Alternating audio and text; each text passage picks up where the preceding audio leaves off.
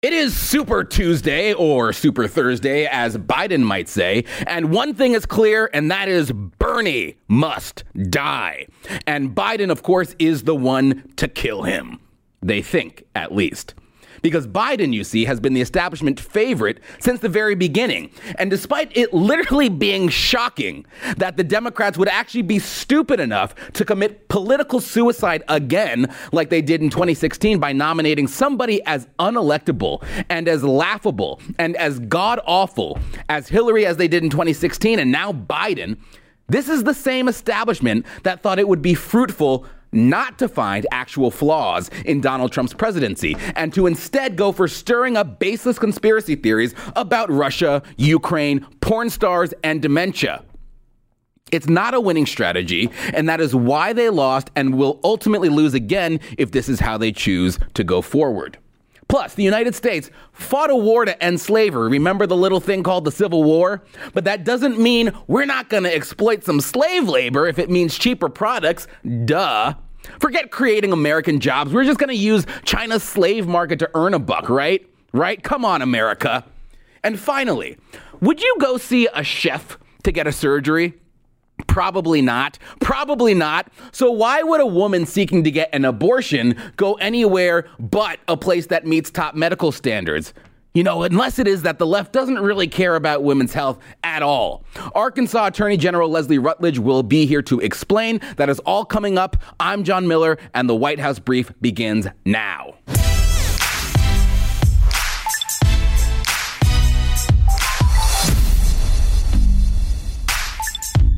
All right, by the time you guys see this, it very well could be that likely several, if not all, of the 14 states have cast their votes in the primaries of Super Tuesday. And we're going to have a much better idea of who's ultimately going to be the Democrat nominee. However, first, I want to quickly give you a message from our sponsor, Patriot Mobile. The mainstream media, big tech companies, Facebook, Twitter, even big mobile companies now are all in bed with the left. And we as conservatives need to stand with companies that support us and the values that we believe in. Patriot Mobile is the only cell phone service that donates a portion of your monthly bill to organizations fighting for the values that you believe in, like the right to bear arms, like the right to life, like the right to religious liberty, and supporting our brave veterans. Starting at $25, Patriot Mobile plans come with unlimited talk, text, and the same reliable nationwide service with no hidden fees. Now I know, switching cell phone service carriers is scary, but Patriot Mobile really makes it easy for you. You can keep your number, you can bring your own phone, or you can buy a new one and get the same reliable nationwide service. So starting at just $25, plans come with unlimited talk, text, and the same reliable nationwide services with no hidden fees. Just go to patriotmobile.com/Miller and get free activation when you use the offer code Miller plus a free gift when you open a new line. Or you can call their US-based customer service team at 972-PATRIOT. Guys, we need to stick together, so join the fight, join our family, patriotmobile.com/Miller or 972-PATRIOT. All right, so as it became more and more the consensus that Bernie would ultimately be the one to carry home the nomination, as early as last week people were saying that, well, the establishment wheels, they started to turn and they started to say, what can we do to take Bernie out and do everything in our power to rally behind the person who we think has the best shot to take him out and beat him? Because we can't have Bernie be the nominee. And so all of a sudden, I am making the difficult decision to suspend my campaign for the presidency. I am ending my campaign and endorsing Joe Biden for president. I will be casting my ballot for Joe Biden. Man, I forgot what a loser that guy was. Now, they, of course, don't actually think that Biden's the best candidate or even an acceptable candidate, right? They don't. They're just falling in line with what the party tells them to do. When it comes to what they actually think about Biden, that is when they were asked before they had to cave to the party pressure, say on, for instance, MSNBC, they sounded a little more like this. Was Joe Biden a return to the past? He is. And that cannot be who we are going forward. We've got to be bigger. We've got to be bolder. We have to set a much higher mark and be relentless in pursuing that. Yeah, sounds very different, right? Sounds very different before Bernie started to rise in the polls and be a threat to the DNC.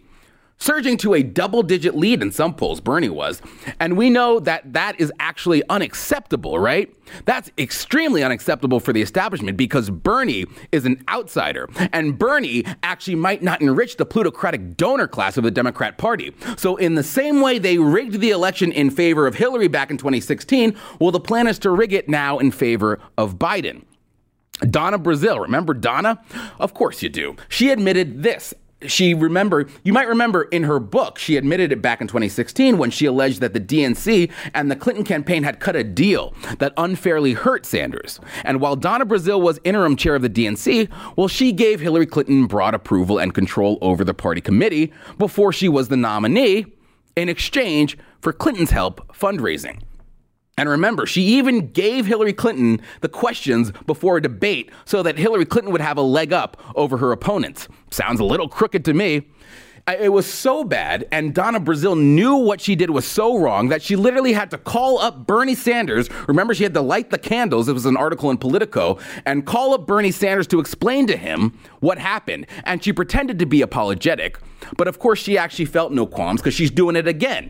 She felt no qualms about doing it during the race. But don't you dare accuse the Democrat Party apparatus of doing it again, or Donna will come after you. And Donna will go ape you know what. And amid cussing her out, claim that RNC chair Ronna McDaniel is actually helping, you guessed it, the Russians.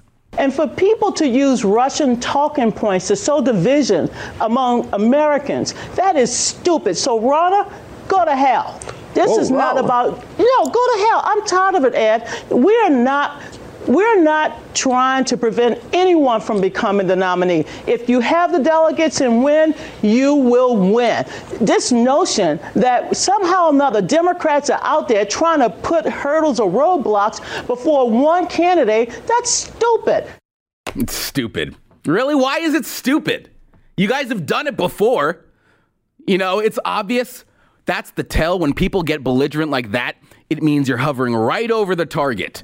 And a number of people in the media, like Cheryl Cassone of Fox Business, answer this way when posed with the question of whether they feel actually all of this is being rigged against Bernie. It looks like it was. I mean, and I'm sorry, but was Barack Obama involved in this? Was there some phone calls? Good question. So Wall Street Journal editorial board. Yeah, good question. Good question. We're not going to talk about that, right? Good question. Why is it a good question? Only because they've done it before. Of course, in this instance, Obama has been too embarrassed to actually come out and endorse Biden publicly. But it is clear that the party that Obama led for so many years has made a decision together to work and to crush Bernie. As Pat Buchanan wrote in his column today, the establishment ultimatum is everyone get with the program of breaking Bernie and go with Joe or face retribution. Why? Because they think that if the nomination actually goes to Bernie, like it was leading to, well, then he's going to be crushed by Trump. They don't realize that Joe Biden is also going to get crushed by Trump. Nor do they truly understand how laughable a candidate Joe Biden is with his endless string of gaffes, his flip-flops, and his lies. After all, this is the party that screwed over Bernie in order to hand the nomination over to the utterly detestable Hillary Clinton. They haven't a clue what actually appeals to the average voter. They spent the last 4 years trying to do just about anything but figure that out. Instead, they spun conspiracies, they chased down rabbit holes, they held endless testimonies and hearings, they lied, they sat in press conferences heckling the president, they made mountains out of fake news molehills, including tweets and typos, and how many scoops of ice cream the president ate, what kind of medications the president was using. Does the president have dentures? Is he suffering from dementia? Was there any way to get a campaign finance violation out of his alleged payments to porn stars? And who's this crazy woman over here making insane allegations about Trump raping her in a dressing room? Well, let's put her on prime time. They made up conversations out of whole cloth that the president had with the president of Ukraine. They tried to claim the president made up lies about Obama spying on his campaign, only for it to turn out to be that Obama actually did spy on his campaign. And they were so desperate to get him out of office that they actually used the results of that spying to file a FISA request that started the entire Russia collusion hoax. They spent all of their time doing that. and none of it trying to figure out what actually appealed to the American people. So it is their fault. And so it's no wonder that they see Joe Biden as their only hope in what is a pathetic case of the establishment attempting to strike back. China, I mean, they're the absolute worst. They are the worst. I mean, starting with coronavirus, they're the ones who started that whole thing. They're the ones who lied about how bad it was and let a bunch of their people travel all over the world, getting their germs everywhere, infecting everybody, and then killing them. And then on top of that, now we're hearing about this Uyghurs for sale re-education, or Wiggers for sale, as Joe Biden would pronounce it, forced labor and surveillance beyond Xinjiang. This new report shows that between 2017 and 2019, an estimated 80,000 Uyghurs were moved out of their concentration camps located in Xinjiang and into the factories of some of your favorite companies. A factory in eastern China that manufactures shoes for a U.S. company, Nike, is equipped with watchtowers, barbed wire fences, and police guard boxes. The Uyghur workers, unlike their Han counterparts, are reportedly unable to go home for holidays. How's that for believing in something, Krapernick? Right? I mean, that sounds a lot like slavery to me. But Nike's not the only company benefiting from their forced labor of Uyghurs. The report identifies 83 companies, including Abercrombie and Fitch, Adidas, Amazon, Apple, Calvin Klein, Gap, General Electric, General Motors, Google, L.L. Bean, Land Rover, Microsoft, Nike, The North Face, Polo Ralph Lauren, Skechers, Sony, Tommy Hilfiger, Victoria's Secret, Volkswagen, and Zara, to name a few. Sorry if your favorite companies were listed among those, but now you know. Now, China has always been known for their terrible labor practices. That's not new, and that's not a secret. If they're not using little kids, well, then they're using slaves. What difference does it make to you? You get a cheaper price. Well, what difference does it make is that China is our number one geopolitical threat right now. They are expanding. They are strengthening their influence across the globe. China theft of technology is biggest law enforcement threat to us, FBI says. We gave them this great ability to develop themselves into something, and guess what? It was a giant mistake. They do not share our values, that's to say the least, and we don't want a world dominated by a culture that just loves child labor, that just adores slave labor. So, I mean, we need to stop thinking of China as, you know, our little, cute, little, adorable neighbors who make all of our cheap little crap and all of our toys for our children and all of our plastic, and start actually thinking of them as our neighbors who make all of our cheap crap, oh, and then have a plan to one day take us over and maybe even kill all of us with their epidemic diseases. I mean, it's a problem that so many so-called American companies are willing to compromise on our values for the sake of these guys, for the sake of the Chinese. So that's why America First, it's not just a right, it is an imperative to our survival. All right, coming up, we've got the Attorney General for Arkansas. She's working on a Supreme Court case that has to do with an abortion ruling, talking about abortion providers and why they need to have hospital admitting privileges. She'll be here to discuss why that is important. But first, want to share with you how to keep your hair with Keeps, because you guys know losing your hair sucks. What doesn't is keeping your hair without leaving the couch. So if you're losing your hair, you guys got to know Keeps. Keeps offers the generic versions of the only two FDA-approved hair loss products. That's the real deal, and the generic versions save you a fortune. Real simple. Just answer a few online questions, snap a few pics of your hair, and a doctor will review everything and recommend the right FDA-approved hair loss treatment for you. Then it is shipped discreetly to your door, and you're probably wondering, is all of this just talk, or is it going to work? Well, a whopping 66% of men experience hair regrowth thanks to Keeps. Losing your hair sucks. We've told you, so do something about it. Here's the deal. I got you. Go to Keeps.com. That is Keeps.com/today to get your first order of Keeps hair loss treatment. You'll get 50% off. Yes, you will get half off at Keeps.com/today. That is Keeps.com/today. Safe, legal, rare. That used to be the pro-abortion mantra, but not anymore. They don't even pretend to care about safety, as evidenced by a case set to be heard by the Supreme Court later this week. Louisiana says if you're going to be killing babies, you need to do that in a facility that actually meets proper standards with a doctor who has hospital admitting privileges in the event of an emergency. And the pro-baby murder crowd has a big problem with that. Why? I'm not sure. Arkansas Attorney General Leslie Rutledge is leading a 20-state coalition supporting Louisiana in an effort to protect women. And the Attorney General joins me now. Thanks so much for being here. Well, thank you for having me on today. So I thought it was safe, legal, rare. It looks like they don't even want it to be safe anymore. Well, it is unfortunate that this case is even being brought to the Supreme Court. However, it's important that we stand with Louisiana. Again, Arkansas led a 20-state amicus brief, which is a friend of the court brief, to explain to the court why this law should stand in place and to protect women's health in Louisiana. Essentially, as you note in your intro, it's simply about making sure that whoever is performing this abortion, whichever medical provider, has admitting privileges into a local hospital within 30 miles. Unfortunately, what we have seen out of some of these providers and practitioners is that not only are they not your medical doctors with those admitting privileges, they're also radiologists or ophthalmologists who are carrying out these practices of abortion that are on staff at these abortion clinics. And rather than going and getting those admitting privileges, the Fifth Circuit Court of Appeals actually stated that these practitioners sat on their hands rather than getting those admitting practices. So a few things here, because this is for people. I mean, a lot of people who are arguing for this are people who aren't even for abortion. They simply want it to be that if you are going to do that procedure, we want it to be safe. And yet the people who say, well, we want it to be safe for women are arguing, well, we don't want these hospitals to we don't want them to have hospital admitting privileges. I'm trying to square away how exactly that makes sense, because the other alternative would be for it not to be safe for women to do it at all.